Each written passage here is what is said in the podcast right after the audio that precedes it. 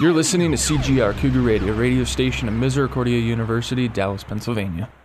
Hello there, and welcome to the special catch up special of T- Holiday Talk, where we talk about holidays you may or may not have heard of and potentially learn something new along the way. I'm going solo for this endeavor, so let's not waste any time and get on to it. So let's start with uh, February 28th, which is the day before Leap Day, if this is one of those every four years stick. And the first guy we have, or yeah, that, is Linus Pauling Day. I'm thinking this is to celebrate his birthday or death. I haven't haven't got the foggiest, but uh, but Linus Pauling, he was, let's just say, iffy about this. so in the 1930s, he began work on biomolecule structures and comes up with the triple DNA helix model model in in which we all learn in science and stuff like that. He then turns his attention to how enzymes and antibodies work in the 1940s, and in 1954 and 62, he managed to win Nobel Peace uh, Nobel prizes for chemistry and even the Peace Prize in 62. But during his later years, he kind of got a little bit vitamin crazy. And by vitamin crazy, I mean he thought that the vitamins could hold the potential cure for cancer at one point. Yeah. I mean, what he did for science is good, but in the later years, not so much. In fact, this kind of creates this urban myth and legend that vitamins are the key to health, and even so, I mean, even to prevent scurvy, just like eat a fruit, like at ever, and that'll prevent it because scurvy you need some vitamin C. And even so, in 1970, he did publish the Vitamin C and the Common Cold with data on health benefits of vitamin C. Well, to me, vitamins are kind of like cats. One's good, two's stepping out of a boundary, and you don't need like, and you don't need like uh, many more than three. To me, that's just overkill. But well, what do you guys think about that? I'm sure everyone will have a different opinion for me. Anyway, moving on, we have National Chocolate Souffle Day. This actually traces back to what I think is our French French friends, as in 1742, Vincent La Chapelle perfects a recipe for souffle, incorporating sweet and savory ingredients like candied lemon and veal kidney. I'm hoping we don't use that anymore. Personal opinion. And in 1814, Antoine Antoine Belleviers details on how to make a souffle in his book Les Arts de Cuisiner. Even and six years later, uh, at least, Anton Kahneman creates numerous souffle recipes and is creative with perfecting and popularizing the souffle. And even in 1954, Sab- Sabrina, who's who was played by Audrey Hepburn, is critiqued by the master chef at a Parisian culinary school on her poor attempts at making souffle in the popular film, well, Sabrina. You know, personally, souffles, I'm I'm not even sure if I can have my opinion on it. I'm I do have chocolate lava cakes. I'm not sure if that counts as souffle or not. I'm pretty sure someone will tell me sooner or later. And even so, well, what else is there to say? I like them. They're savory, they're sweet, delicate. And it's just overall a good thing to eat. I always get them alongside my Domino's Parmesan bread bites and pizza, whenever I'm feeling lucky. Anyway, we got a lot of holidays to cover, so let's keep moving. March 1st, National Pancake Day. This actually goes to our Grecian friends, as it does trace back to 600 BC, with the first mention of pancakes dating back to the ancient times, and comes from a poet who described warm pancakes in one of his writings. The name may be lost to time, or I ha- or I didn't catch it. Who knows? And 1180, 1100 AD, Sh- Shrove Tuesday, as it was called back then, or Pancake Day, has becomes a traditional way to use up the dairy products before Lent. and the pancake breakfast was born. And however, this really didn't get popularized until the 1930s when Bisquick, the comp who makes this makes the first sorry, uh, let me start over. Bisquick first introduces the pancake mix to cooks across the United States to start using to make so extra fluffy pancakes. And in 1995, the largest pancake has to ever be flipped was in Rochdale, United in the United Kingdom. It, as it measured 16.4 yards ac- across and weighed three tons. Pancakes, man, and those are some savory treats, I tell ya.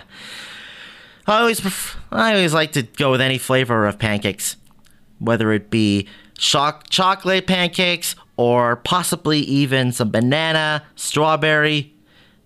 Basically, pancakes are the ultimate designer food when it in my taste. As you can dis- you can really model using fruits and fruits and even a banana, which is also a fruit. Whew. You know, I you know, I'm not sure what my favorite pancake thing is, but even so, I I just love those pancakes, man. Anyway, let's wrap up March 1st with World Music Therapy Day, which actually once again goes back to the 1740s or the first time in the 1745 when in his book The Connection of Mu- Musical to Medicine as Nikolai explores the power of music over the nerves. 1913, Eva Vescelius, musician and founder of the National Therapeutic Society of New York, creates the Music and Health Journal. Then we, and then we have two occurrences in the year 1944. The first music therapy bachelor's degree program is established in Michigan State College, or now we now know as Michigan State University, as well as Har- Harriet Aaron Seymour, who was a th- music therapist to World War I veterans and founder of the National Foundation of Music Therapy, writes the first handbook on music therapy. You know, I'm not even I. You know, I'm not even sure if music th- if me playing the trombone back in middle school and high school counts as music therapy, but I have experienced music, and sometimes music is just a way to calm the soothe, calm the soul after a long day at work. I usually like to listen to music when it comes to YouTube, or some people have the old old style, like in CDs or cassettes or anything else. Any, anyway, we'll be moving on to March 2nd and 3rd right after this commercial break. See you guys. See you guys in the next segment. In the small town of Elmira, New York, a boy was born into an all American family. The odds of him opening his own clothing store at the age of 18? 1 in 138,000. Excited to be a part of pop culture, he packed for the big city. The odds of finding someone to invest in his vision? 1 in 4.5 million. The odds of him achieving his dream in the fashion industry? 1 in 23 million. The odds of having a child diagnosed with autism? 1 in 68. I am Tommy Hilfiger, and my family is affected by autism. I encourage you to learn more at autismspeaks.org/signs. Early diagnosis can make a lifetime of difference. Brought to you by Autism Speaks and the Ad Council. Every day, across this country, hundreds of college radio stations take to the air, broadcasting music and programming that you won't hear anywhere else. It's one of the last places where people can really be able to actually say what they want to say. Without it, you wouldn't have a place for local artists to perform. Certain people need to have a chance, a fighting chance, and college radio is that place for it. College radio changes the lives of those who are involved with it and can change those who listen to it too. This is where we start out, you know? From getting all this great experience working in college radio, it makes you want to work in in real radio. College radio means finding yourself. It helped me find what I wanted to do in not only school but in life. So support college radio by continuing to listen to this station and supporting the students who make it happen. College radio, now, more than ever. A message brought to you by this station and the College Radio Foundation. For more information, please visit collegeradio.org. And we are back, ladies and gentlemen. Let's go to March 2nd now with National Old Stuff Day. So this actually doesn't have a long as a history compared to, say, work, music therapy or pancakes. But but it is that but it does help and give credit to the quote, one man's trash, trash is another man's treasure. Back in 1820, charity fairs were often hosted by churches or ladies' charity groups as they began to rebrand into secondhand shopping as a charitable act. And in 1902, Reverend Edgar J. Helms, Methodist minister, starts Goodwill by collecting used goods and training his employees to repair them for sale. However, it won't be until 17 years as until we get the first recorded use of the term thrift shop. As just a decade and a decade later, the Great Depression would lead Goodwill to open over 200 stores nationwide. Yeah, 1929, the same year as the stock market crash. And probably sunk our economy into a worse low at the time. And even as recent as 1995, online marketplaces like eBay and Craigslist launch and help mm-hmm. revolutionize online shopping for secondhand terms.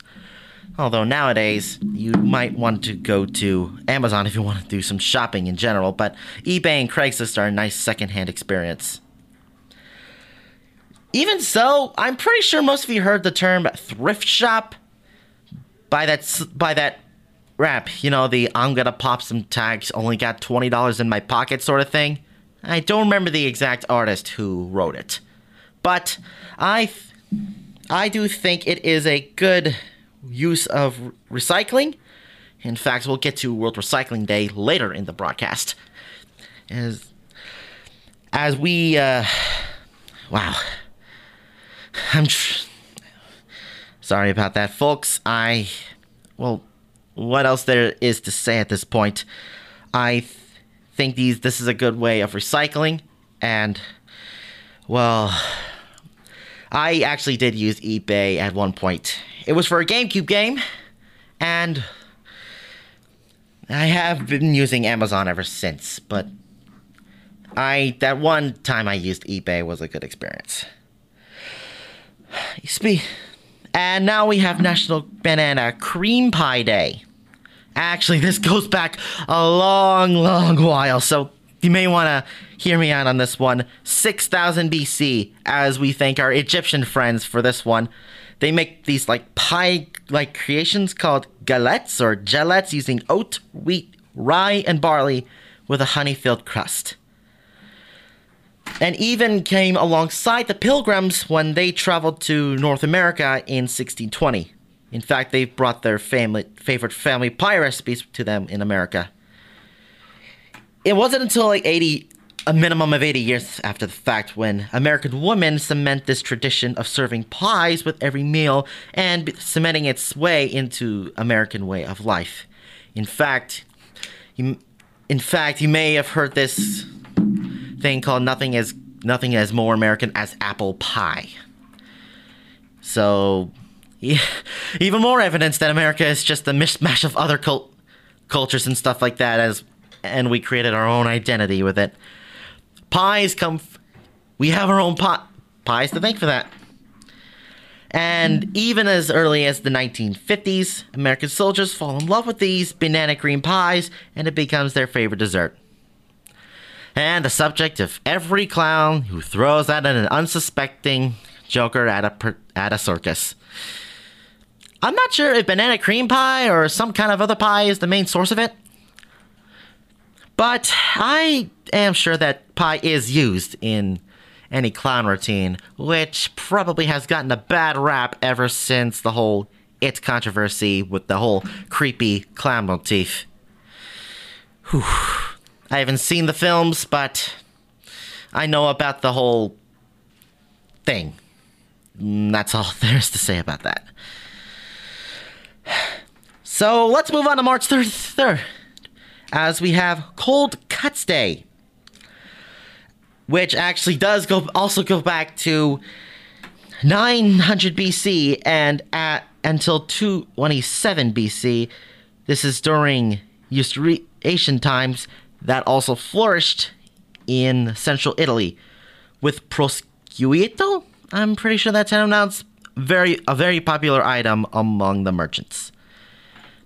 8th century BC, during that time, the the Odyssey, which was a set of 24 books that describe an epic poem attributed to the Greek author Homer, does contain a mention of cold cuts. Even so, Homer's, I think most of Homer's work is lost to time. So, yeah. Then we get to the 80s cent- centuries with the first century AD. Stro- Strabo or Strobo, a Greek ge- geographer, philosopher, historian. Okay, what wasn't this guy?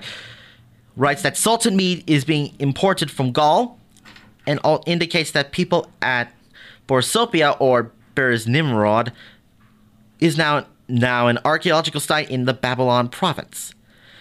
And and in 2020, let's be honest, we as the USA just loves their cold cuts. One meat stands out, however, though. 2020 statistics indicate that 170.18 million Americans eat ham cold cuts. Or if you slice them evenly, we can consider that Canadian bacon. So, yeah. Cold cuts. There's slabs of meat you can put on a sandwich. I love those cold cuts. Specifically roast beef and turkey, which I, alongside cheese. It's a meaty combo, and I always have that for lunch. Or, or if eh, nothing's available, I just have a cheese sandwich and be the end of it. I'm just not that hungry as a person when it comes to that. So, yeah. So, yeah. So, yeah, cold cuts. Aw- awesome. Awesome way of preserving meat and salting it and making sure that it's accessible for everyone and thin enough that you can put on a sandwich or possibly something else. Whew. You know, this is kind of an experience since I do like eating those things and really delighting myself in in really chowing them down on the meats, whether it be roast beef, turkey, or just stuffing like that. Even so, I just want to know what you guys uh, think of cold cuts. Could be a vocal opinion or anything. Anyway, we'll get on to the rest of March 3rd and possibly March 4th. Starting off with Missouri Compromise Day right after this commercial break. Steven. Who said that? Me, down here. What are you, a yellow booger? I'm a banana slug, Steven. Well, uh, what are you doing in my room? I'm your sense of adventure. Don't you remember me? Don't you know that we miss you? Miss me? Who misses me? You know, all your friends in the forest. The trees, the pond, that little fort that you made out of branches. We all miss you. Mom took me to the forest last year. I'm a slug, Steven. It took me a long time to get here. Oh, I guess that makes sense. The forest is not that far away. Have an adventure today. I'm sure your mom would take you. You're right. I should get out. I want to have fun. Play in puddles, catch frogs, and climb trees. Hey, Mom! Yeah, hon. Steven, what is that in your hand? It's my sense of adventure, Mom. It's telling me we need to get out of the house and have some fun in nature today. Come to the forest where the more adventurous you lives. Check out discovertheforest.org for cool places nearby. Brought to you by the U.S. Forest Service and the Ad Council. When I grow up, I want to be a new pair of blue jeans. When I grow up, I want to be a kid's first computer. I want to be a warm fleece on a cold I want to day. be a football I want to be a bike that races around the country. I want to be a bench on a forest trail. When I grow up, I don't want to be a piece of garbage. And if you recycle me, I won't be. Give your garbage another life. Recycle. Learn how at iwanttoberecycled.org. Brought to you by Keep America Beautiful and the Ad Council. I don't believe it. My savings are gone. Okay, think. Where'd you have them last? I was home, then I spent them on that vacation and this tiny suit of armor. Now they're gone. Weird. Weird? Not really. Not saving now means no money later. Put away a few bucks, feel like a million bucks. For free ideas on ways to save, go to feedthepig.org. That's feedthepig.org. Oh, I broke his little gauntlet. This message brought to you by the American Institute of Certified Public Accountants, the Pennsylvania Institute of CPAs, and the Ad Council. And we are back, ladies and gentlemen. So let's finish up March 3rd, shall we? With Missouri Compromise Day for all you history buffs out there. So, this actually does trace back to 1819, the year before the whole Missouri Compromise gets uh, affected, with uh, the matter being brought in discussion during the at the 15th Congress, and eve and since then, the conversation kind of ends in a stalemate. This is around the time when we were kind of split in two. When when all the na- states in the north actually were freedom freedom states, and all the states in the south actually were slave states, meaning they. I know this seems a little insensitive to some, but this is an important part of history, and I think it's best to acknowledge one's mistakes when during our country alone so we don't repeat it in the future. Anyway, moving on. Even in 1820, the law was passed by Congress and proclaims Missouri as a slave state while putting in Maine as a free state. 34 years later, Senator Stephen Douglas of Illinois repeals the Missouri Compromise and settles states that that the settlers each each territory should decide on the issue of slavery for themselves, what, saying that if they want to be if they want to be a slave state or a free or a free state. And three years later, the Supreme, Supreme Court rules that the Missouri Compromise is unconstitutional during the Dred Scott case and starts the fuse that leads into the Civil War, which involves the, the end of the CSA or Confederate States of America. So, my co host Isaac actually couldn't make it today because of a dentist appointment, but he wanted to be a history teacher during that during his young days. And if you didn't listen to any of the previous broadcasts we did, you might be aware of that. Or if you have, you might be aware of it. If you haven't, you might not. But this is kind of a recap for those who haven't listened to it. So it's kind of weird to to see that a constant something kind of like a compromise kind of be like a product of its time as it was kind of wrong back then kind of wrong today. It is definitely wrong today. And acting like something like this never existed is also kind of acting like the whole civil dis- the whole USA dispute over what the economy should be backed by never really existed. And it is an integral piece to the Civil War. So I'm not sure what else to say about this point. Moving on to March 4th, we have National Snack Day. So this actually goes back in to the to 1402 when the word snack is adopted into the English language and is used as a noun. And that would be the only thing to kind of refer to as a snack until 1893 during the Columbian Exposition, which popularizing the whole snacking as a term by introducing a number of evergreen snacks into the market.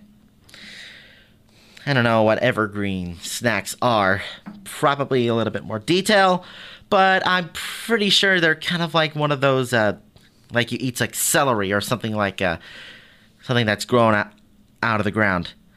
But 10 years later, after the Columbian Exposition, we have American manufacturer Milton Hershey, who establishes the biggest candy plant in the world and popularizing chocolate bars across America.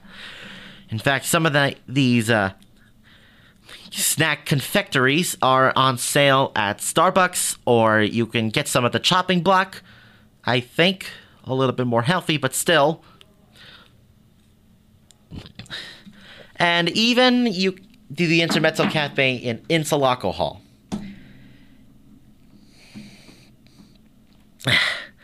I'm not sure what else there is to go on here. I'm just simply talk talking and kind of improvising about this, but personally my favorite snacks are just the ones you can eat with one hand and don't really and don't really have to use both hands in order to do it. In fact, that's kind of how the sandwich invented. The Earl of Sandwich just wanted a way of playing poker or cards as well as eating dinner. He made this so he devised a one-handed meal with uh, some meats or cheeses or something like that, and bread and bread in between. Voila, you got a sandwich. It even does call back to the cold cut thing. I I don't know what else to say at this point, but I'm trying to make this go on for as long as it can, but whew, I'm kind of, you know, it's kind of funny how I'm kind of winging it at this point. I'm kind of winging it everything. Oh, God. Oh, jeez, oh, jeez, oh, jeez. I really don't want to leave any open space for this. Anyway, let's see what else we got. Oh, let's wrap up uh, March 4th with National Safety Day. This actually isn't that long of a history. So let's start with the 1950s when the National Safety Council gets registered as a public trust under the uh, Bombay Public Trust Act of that year. And in 1966, government in India establishes the National Safety Council as a non-profit and self-financing body. Yes, it is not an American invention. The NSC is I think we have the ad council for that. And even so, in 1971, five years after the establishment, the National Safety Council launches National Safety Day almost a decade after its founding. Uh, five years, a half of that. I don't really get it. And even in 2021, many leaders and organizations take to Twitter and to highlight the important message of safety during National Safety Day. And even so, hmm. Has anyone actually seen those ad council PSAs or actually looked up international PSAs you see online from other countries that could be scarring as well as teaching? you may, you gotta in grade. Anyway, we'll be back starting off March 5th right after this commercial break. See you guys then. Are you in need of counseling? Do you need someone to talk to? Catholic Social Services of the Diocese of Scranton can help. Our professional counselors can help you work through episodes of depression and anxiety, the challenges that affect your marriage or family, issues of loss and grief, pregnancy, or anger. For more information, call 570-822-7118 or find us online at Catholic Social Services of the Diocese of Scranton. That's Catholic Social Services of the Diocese of Scranton. So, I'm a dog, and I just got adopted by this new human guy, and I'm starting to wonder how he got along without me. I mean, okay, something as simple as walking around the block. He's got this leash thing, and he puts me on one end and him on the other, and I'm just taking him around. I, I think he's afraid of getting lost. Without that leash and me guiding him along, I don't think he'd find his way back home. But it's kind of cute. A person is the best thing to happen to a shelter pet. Be that person. Adopt. Brought to you by the Ad Council and the ShelterPetProject.org. Who might you save? Your mother, your father, your husband, uncle, aunt, son. Learn fast. F A S T. The sudden signs of a stroke. F. Face drooping. A. Arm weakness. S. Speech difficulty. T. Time to call 911. You could save Your friend, teacher, boss. So learn F A S T, then pass it on because you never know who might save you. Your wife, your colleague. Spot a stroke team. fast. Visit strokeassociation.org. Brought to you by the American Stroke Association and the Ad Council. Hi, I'm Ryan Seacrest for RADD. Over 300 people in this country are killed every week by a drunk driver. That's the equivalent of two 747 plane crashes every single week. And the problem isn't going away unless we all do our part to stop it. So if you see someone who's about to drive after drinking, get the keys. Don't leave it up to anyone else. Friends don't let friends drive drunk. A public service announcement brought to you by RADD, the National Association of Broadcasters, and the Ad Council. You're listening to CGR Cougar Radio, radio station at Misericordia University, Dallas, Pennsylvania. And we are back, ladies and gentlemen. We are now a quarter of the way there, and we'll be going on to March 5th holidays. So, act as today, as that day is known as Real Film Day. This actually does go trace back to the 1890s. In Berlin, Max and Emil Skladanowsky present the first moving picture show through through a bioscope, a movie projector they developed. And a month later, the Lumiere brothers invented their own filming system, the cinematography, the mm-hmm. cinematography, or something, the cinematograph, which hosts the first commercial screening of 10 short films in Paris. Then we have 1896. A year later, a woman directs a film for the first time, and it also happens to be the first film with a narrative. Alice Guy remained o- the only female filmmaker for a decade. Then we have 1902. Real estate and banking tycoon H.J. Whitley arrives in Cahuenga Valley, I think that's how you pronounce it, and opens the Hollywood Hotel where the Dolby Theater now stands. Four years later, in 1906, the Australian film The Story and of the Kelly Gang is released and is one of the first 60 minute full length feature films.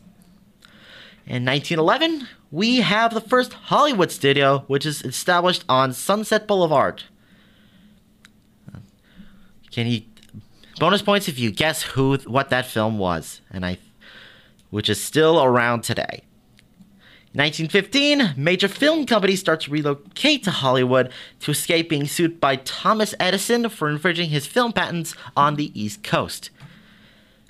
And in the night, then we come to the golden age of film, the 19, the Roaring Twenties, defined by the technical and narrative style now characteristic of American cinema, and even provide revolutionary topics such as color, sound, and film with the jazz singer and and pretty much just getting it available into a wide audience.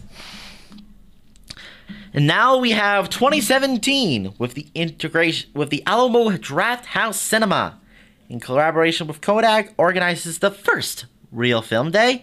So technically, March 5th, 2022 was film, Real Film Day's 5th anniversary.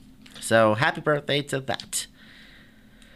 Man, I have actually s- seen some films nowadays, but I always try and see those Fathom films because it is kind of rare that you see me catch interest to a modern film, as it doesn't really hold my interest that much.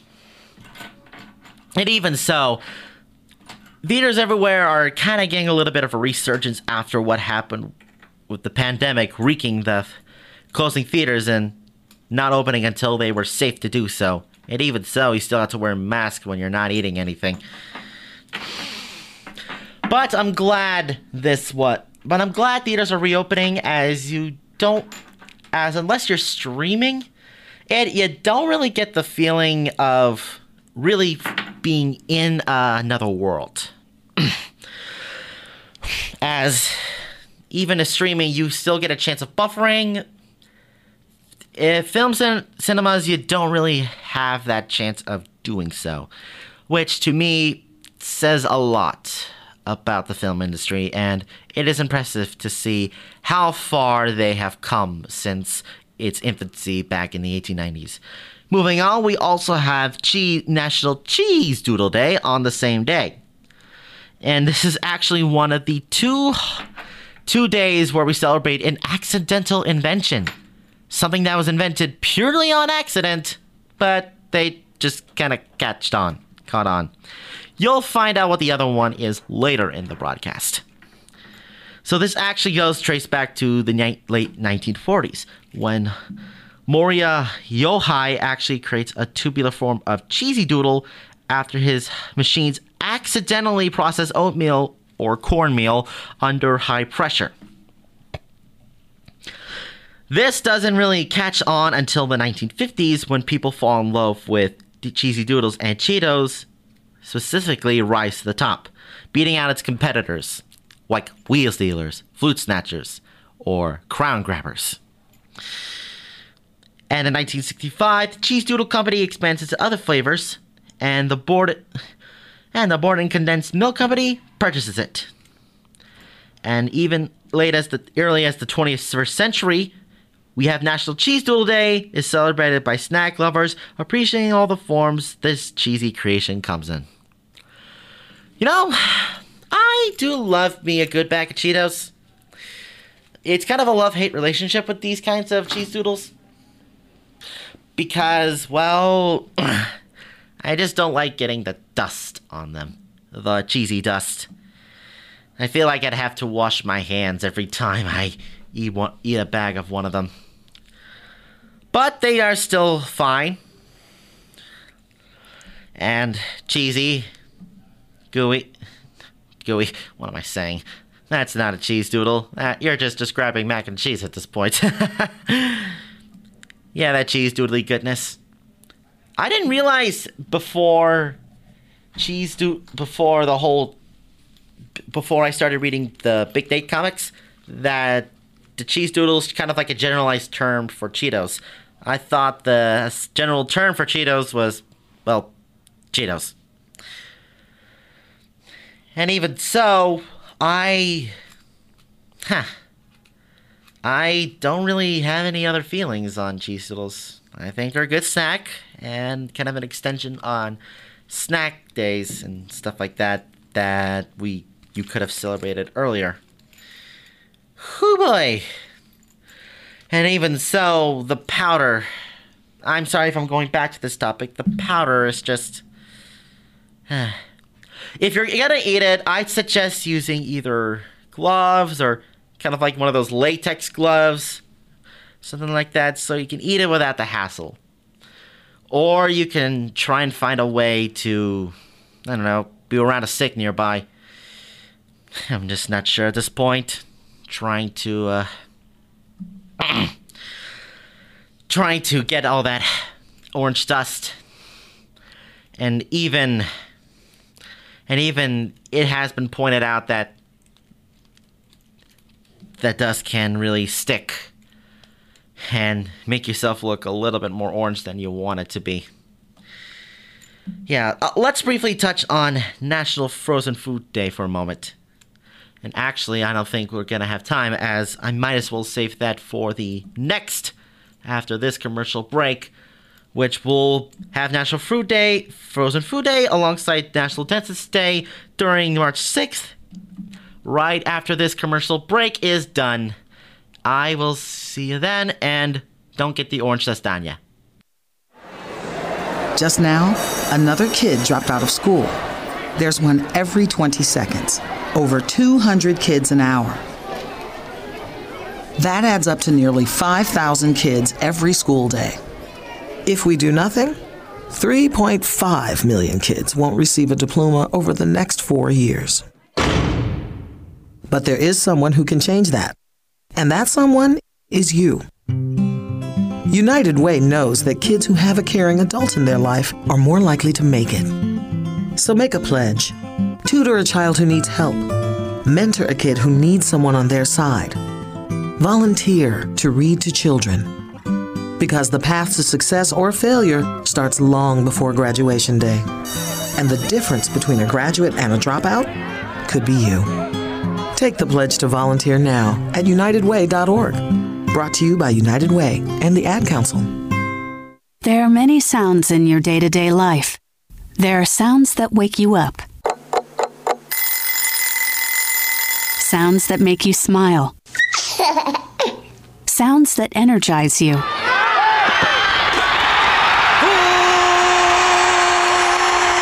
And sounds that help you relax. But there are some sounds that can alert you to danger and can help save lives. Wireless emergency alerts, now on many mobile devices, use a unique sound and vibration to bring you information about severe weather events, Amber Alerts, or other emergencies in your area. With critical information from local sources you know and trust, you can be in the know, wherever you are. For more information, visit ready.gov/alerts. Brought to you by FEMA and the Ad Council. And we are back, ladies and gentlemen. Let's move on to March 6th as we celebrate National Frozen Food Day. Now, frozen food actually does trace back to the inventions of the Roaring Twenties, as Clarence Birdseye invents the freezing, quick freezing method. You may recognize the last name with the Birdseye Company, who prioritizes in frozen food. Moving on to the 1950s, frozen ready to eat meals actually do hit the market in the United States and also help come in the phrase of a TV dinner or a Hungry Man dinner for modern people. Then we have 19 then in the 1970s, home freezers became more widespread, expanding the frozen food options like pizza and fries. So you can keep them cooled and keep them longer than just immediately eating them and throwing out the box. That's uh that's actually kind of good. And on 1984, National Frozen Food Day is made official by President Ronald Reagan. So yeah, frozen food. Nah, something I kind of wanted to try, but never was able to. Due to my allergies back then making me allergic to all the good stuff and had to rely on gluten free and dairy free alternatives. I was also allergic to that, almonds and chocolate. Something I am making still making up to this day. So, yeah, frozen food even that even before the refrigerator, it is kind of a cool concept to freeze your food and thaw it out later. And with refrigerators, you can do that at home and not just rely on meat lockers, in which you have at work. We even frozen foods now becoming a little bit more widespread, like those pre-made meals that Wegmans or your local grocery store may have that you may pick up. Heck, there's even some pre-made meals you can get at a chopping block and Starbucks and the Intermezzo Cafe if you want to eat them. And they are designed to be put in the fridge and taken out at the most opportune time when you really can't go to the dining hall to get some dinner. And, well, yeah.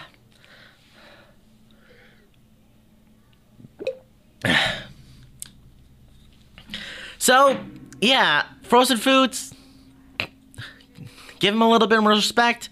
Wondering, wonder where your life would be without it. Now we move on to National Dentists Day. This actually goes a lot farther back than you may think. Let's start with 5000 BC. With the Sumerians, th- we have the Sumerians to thank for that, as the ancient Sumerians believed that tooth decay in cavities were caused by something called tooth worms. Even saying it out loud, it feels wrong. Tooth worms. It's like saying your body part is filled with a sea serpent or something like that, or your ears are filled with squids that remove the.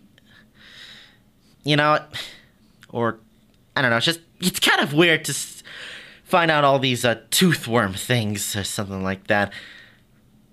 Kind of gives a little bit meaning to kind of explains the whole chipping hole thing back then. anyway, moving on to 200, 2600 BC, when Hesy-Ra from ancient Egypt, it was known as one of the earliest dental practitioners. Which I'm thinking it's just mostly home recipes and pray for luck to your local Egyptian god, or Ra specifically, to help you survive. To be honest, I am not exactly sure what the what the dental procedures in Egypt like were like, but I'm pretty sure they'd be interesting at this point. So it'd be kind of funny to do so and see that happen or find a way to piece together what may be procedure because Egyptians were kind of weird. I mean, for a dead guy, they place the belongings and just scoop out the brain with a with a hook you put in the nose. but that's going a little bit off topic.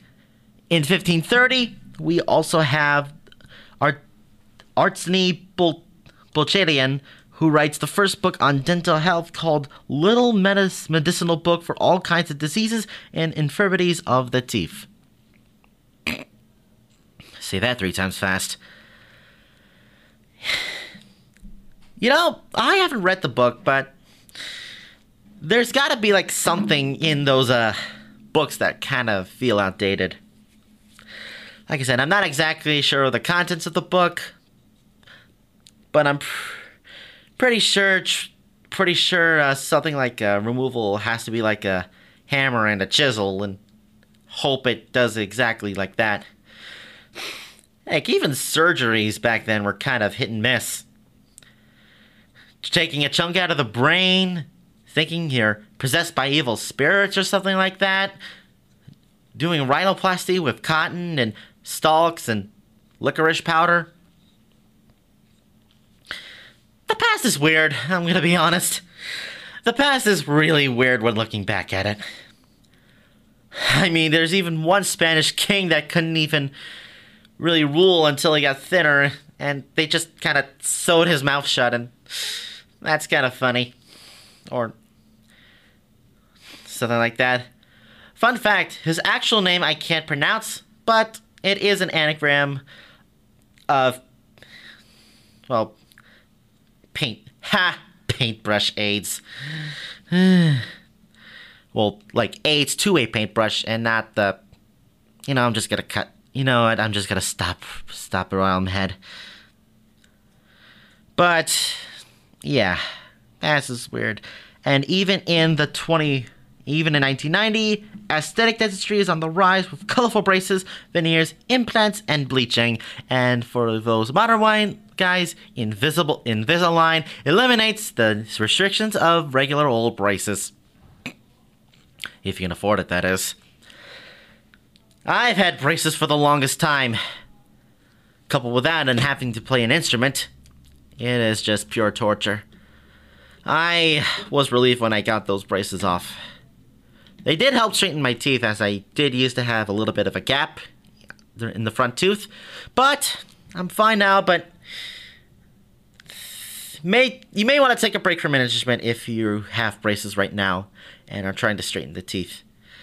Anyway, anyway, uh, coming up next we have March 7th as a holiday on National Cereal Day, as long as National Be Heard Day, and we might get to March 8th, but I'm not sure. Let's see what happens right after this commercial break. Take a look under your bed. Find stuff under there? What about jobs? No? Now try your basement. There's a pair of overalls that overall you're not so into anymore. A perfectly good laptop that hasn't seen your lap in months. And even more stuff. But still no jobs? Well, you really have both. See, stuff is defined as household articles considered as a group. Sometimes this stuff is no longer needed. Wait, no longer needed? That can't be right. Because remember those jobs you were looking for? Those are really needed. And they're the stuff inside your stuff. Even inside that winter coat that moved with you to Phoenix. Our job is to unlock those jobs. And it starts when you donate your stuff to your local Goodwill. Here's how we do it. When you donate to Goodwill, we sell your stuff to provide job training for people right here in your community. So just by teaming up with Goodwill, you help create jobs. And isn't that worth parting with the leftover keytar from your 80s cover band? Goodwill. Donate stuff, create jobs. Find your nearest donation center at goodwill.org. A message from Goodwill and the Ad Council. Hey, America, we need to have a little talk. I don't know if you've noticed, but we got a lot of food in this country. A lot of peaches, a lot of corn, a lot of apples, a lot of everything. We've got so much food that we can't even eat it all. So if we got all this extra food, how are 17 million kids in America struggling with hunger? I just don't get it. That's why the Feeding America nationwide network of food banks gathers surplus food and gets it to the hungry kids who need it. They can get you food even if you live in Idaho or Alaska or somewhere crazy like that. This isn't complicated. We got extra food and we've got hungry kids. Feeding America's done the math. Now it's your turn. Support Feeding America and your local food bank at feedingamerica.org. I know you got internet on your phone, so what are you waiting for? We can't do it without your help. Brought to you by Feeding America and the Ad Council. And we are back, ladies and gentlemen. Let's move on to March 7th, shall we? Let's start off with National Cereal Day. So, this one actually kind of traces back to the 1870s, with, or more specifically, 1877. John Harvey Kellogg and Will Keith Kellogg were experimenting with boiled wheat, well, as brothers do. They left a batch of out on overnight and returned to find it stale. They tried to process the same process with corn and created what we know today as Kellogg's Corn Flakes. So yeah. Happy 145th birthday, Kellogg's Corn Flakes, the world's oldest and possibly the world's oldest cereal. No cereals can attest to the staying power of just simple Kellogg's Corn Flakes. Yeah, I haven't tried them personally, but just just having a cereal that old is kind of impressive to me. 1939, Ranger Joe popped wheat ho- honeys showed up in grocery stores and on radio and TV ads. Well, early TV ads. It wasn't really widespread until the 50s. To show kids like who liked sugar and cereal didn't have to be healthy. Yeah. Yeah, even some cereals like to nowadays like to strike the medium between healthy and not healthy. I mean, there's some modern cereals that can uh, really go for healthy, like like uh, Honey Nut Cheerios or just Cheerios in general, and Froot Loops, and which are is kind of fruity. And in ni- 1964, fancier cereal mixes like Lucky Charms hit the market with fruit, marshmallows, and other sweets mixed in. They, it did have gimmicks over time, but I can't remember them off the top of my head. As well as, as trying to keep it a rainbow of marshmallows. Which, honestly, is kind of my favorite part of the cereal. You'll, you do. There is the uh, other stuff that you can make. I mean, I uh, had my little cereal back then, but I'll get to that.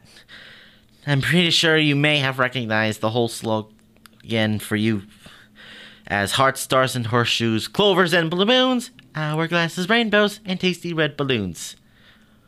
Which, honestly, red balloons is the only one, in the original, that survived the test of time. And I'm just wondering when, when, when another gimmick may show up.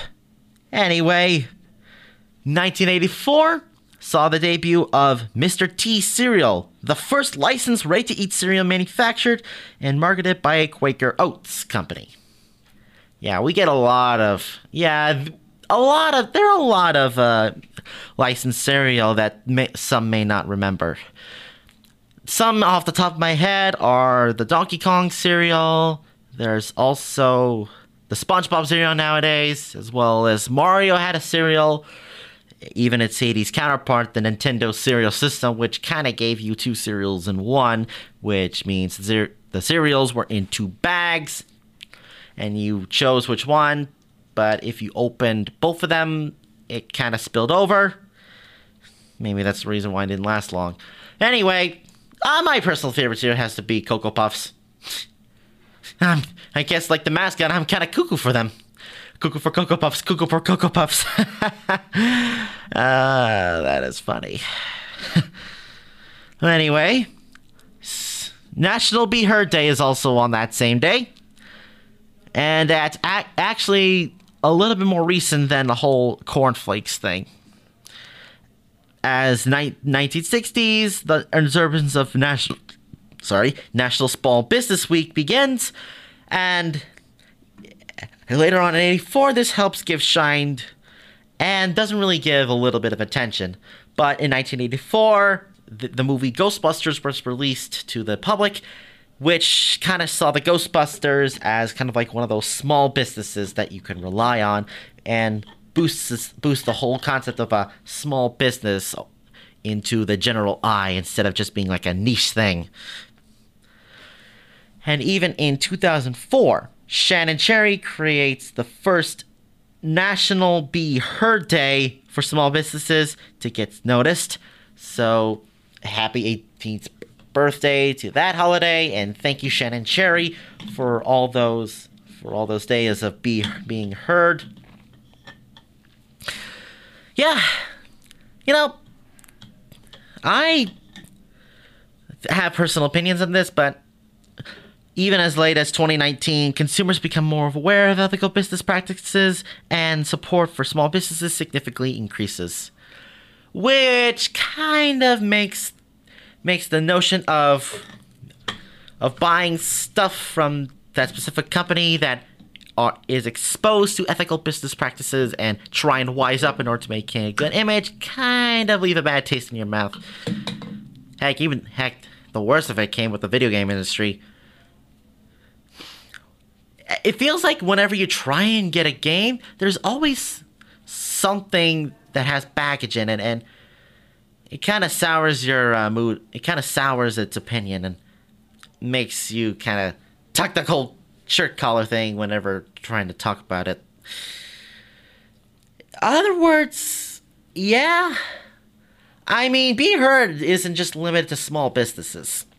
I mean, it, I mean, it feels like it sometimes, but just like being heard in general kind of feels like getting your voice out there, making yourself heard into general public, which is kind of like this radio show is being about, and just you know, kind of being uh, just kind of being one of these days where you don't really feel like you're the little mouse, but growing into like one of those big elephants. But but, sorry about that, folks. But there's always something about how big is too big to be considered small. That is a tough one. Because even if you're supporting small businesses, the more and more support, they kind of grow into a larger and bigger business.